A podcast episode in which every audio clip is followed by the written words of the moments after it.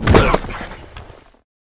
everybody, welcome back to Lettermen Row. I am Austin Ward, joined once again by the, the globe trotting, uh, media tour engaging, father of first round, potential first round, future first round NFL draft pick, Shaun Wade. It's Randy Wade.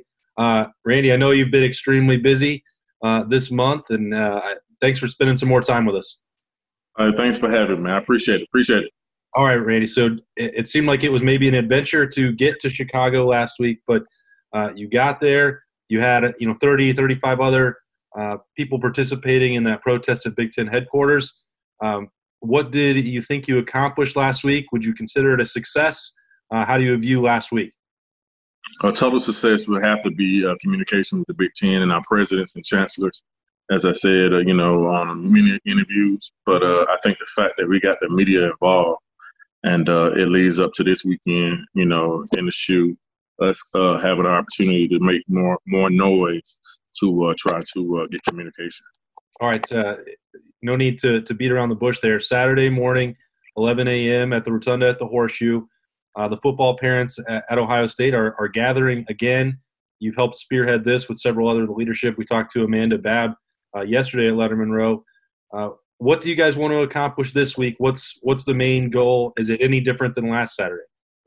Uh, it's a little different because I think the parents are narrowing down the scope instead of having all these letters. You know, now we got the Big Ten Parents United. You know, uh, trying to get more information from the presidents and chancellors for different schools because you know all of us are different. Uh, a lot of the schools treated this different ways, and uh, to blame everything on Kevin, Kevin Warren would be a mistake. You know, uh, if there was a vote, our presidents voted. So to get more information should be their uh, accountability also. Uh, just to have uh, communication with the ads and coaches of these different teams and no one else is just it's frustrating. What uh what has it been like? I think 11 of the 14 schools in the big 10 were part of this big 10 parents united uh, mm-hmm. letter this week. How has this all come together that you've taken this movement? It's not just ohio state it's not just nebraska it's now spread almost across the entirety of the league how has it worked behind the, the scenes to to build some of this momentum elsewhere?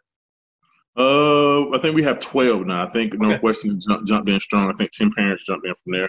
Oh, that's great. Uh, I think it's like Rutgers in Maryland or something like that, or Rutgers in Minnesota or something, something like that. Uh, you got to ask the, those those people. But uh, it's just been frustrating to hear everyone's position. Uh, we all have some of the same opinions of how we were treated in this and how our kids were treated in this in these circumstances but we just want to get more information so we can be uh, good for for for spring or try to put something to the fall. Because the thing about it is you can put everything on paper build a schedule and the same thing can happen because of the pandemic. Because like i said the pandemic is not going away but we have so many new things opening up movie theaters uh intramural sports uh, the CDC's lowering, you know, the 14 day quarantine. Things are changing by the day, like we said, from from from from Chicago. Things have changed. Right. So to to just sit back because you made a decision and not communicate is is uh is something that we, we don't want. And I can't I can't speak for all of you, but it seems like you know Amanda Babb talked about how it, this probably not going to change the decision. It's not going to be revisited for the fall. I know that you still have, or at least last week, you still had some hope of that. Maybe this week uh, that the season could be reinstated with the schedule that they originally built. But it seems like primarily, in addition to the transparency, and you touched on this maybe that you just don't want this to happen again in December and January if there's still an opportunity to play again. Is that is that fair to characterize it that way? That's fair to characterize it that way, but I still haven't given up on October, November because it doesn't make any sense. Sure. I mean, five exhibition games in the fall would be better than a season in the spring. Okay. It, it would be way better, you know, and uh, it would give people time to rest and, and everything else. But just the fact of, of, of just no communication is uh, by day by day is getting more and more irritating for us parents and, and the kids also. So uh, you've been really active in promoting this and and trying to get as many people out safely as possible on Saturday at the Horseshoe. What what do you uh, envision for this one? What what kind of crowd are you hoping for? What kind of feedback uh, have you got for this week? I need Buckeye Nation to, to, to, to uh, show up and show out, as I've been saying all week. I talked to the Ohio State police chief. I, I can't pronounce her last name that good. Her first name is Kimberly. Mm-hmm. Uh, she's been helping me out. She's going to help people, you know, navigate to where they need to get to. I'm trying to get feedback from uh, Campus Park, and uh, they haven't reached back out to me because I, I, don't want people to get tickets on, on, on the account of coming out supporting the Buckeyes.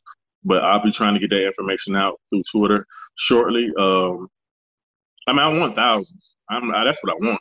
But uh, I know there's life. There's a lot more important issues going on right now. You know, Black Lives Matter, voting, uh, uh, uh the pandemic. So uh, you just can't expect people to come out like that. Uh, but I, I, hope people come support because the more support is is going to be more pressure. All right, Saturday, 11 a.m. Randy Wade, the football parents at Ohio State, they're going to be at the Horseshoe. Not the kind of fall Saturday that they envisioned, but mm-hmm. they're still fighting to get it back, right, Randy? Yeah, it's football next week. Football starts next week. You know, um, I think that should be enough fuel to get us moving. You know, I got I uh, I, I, I thought about what I was going to say.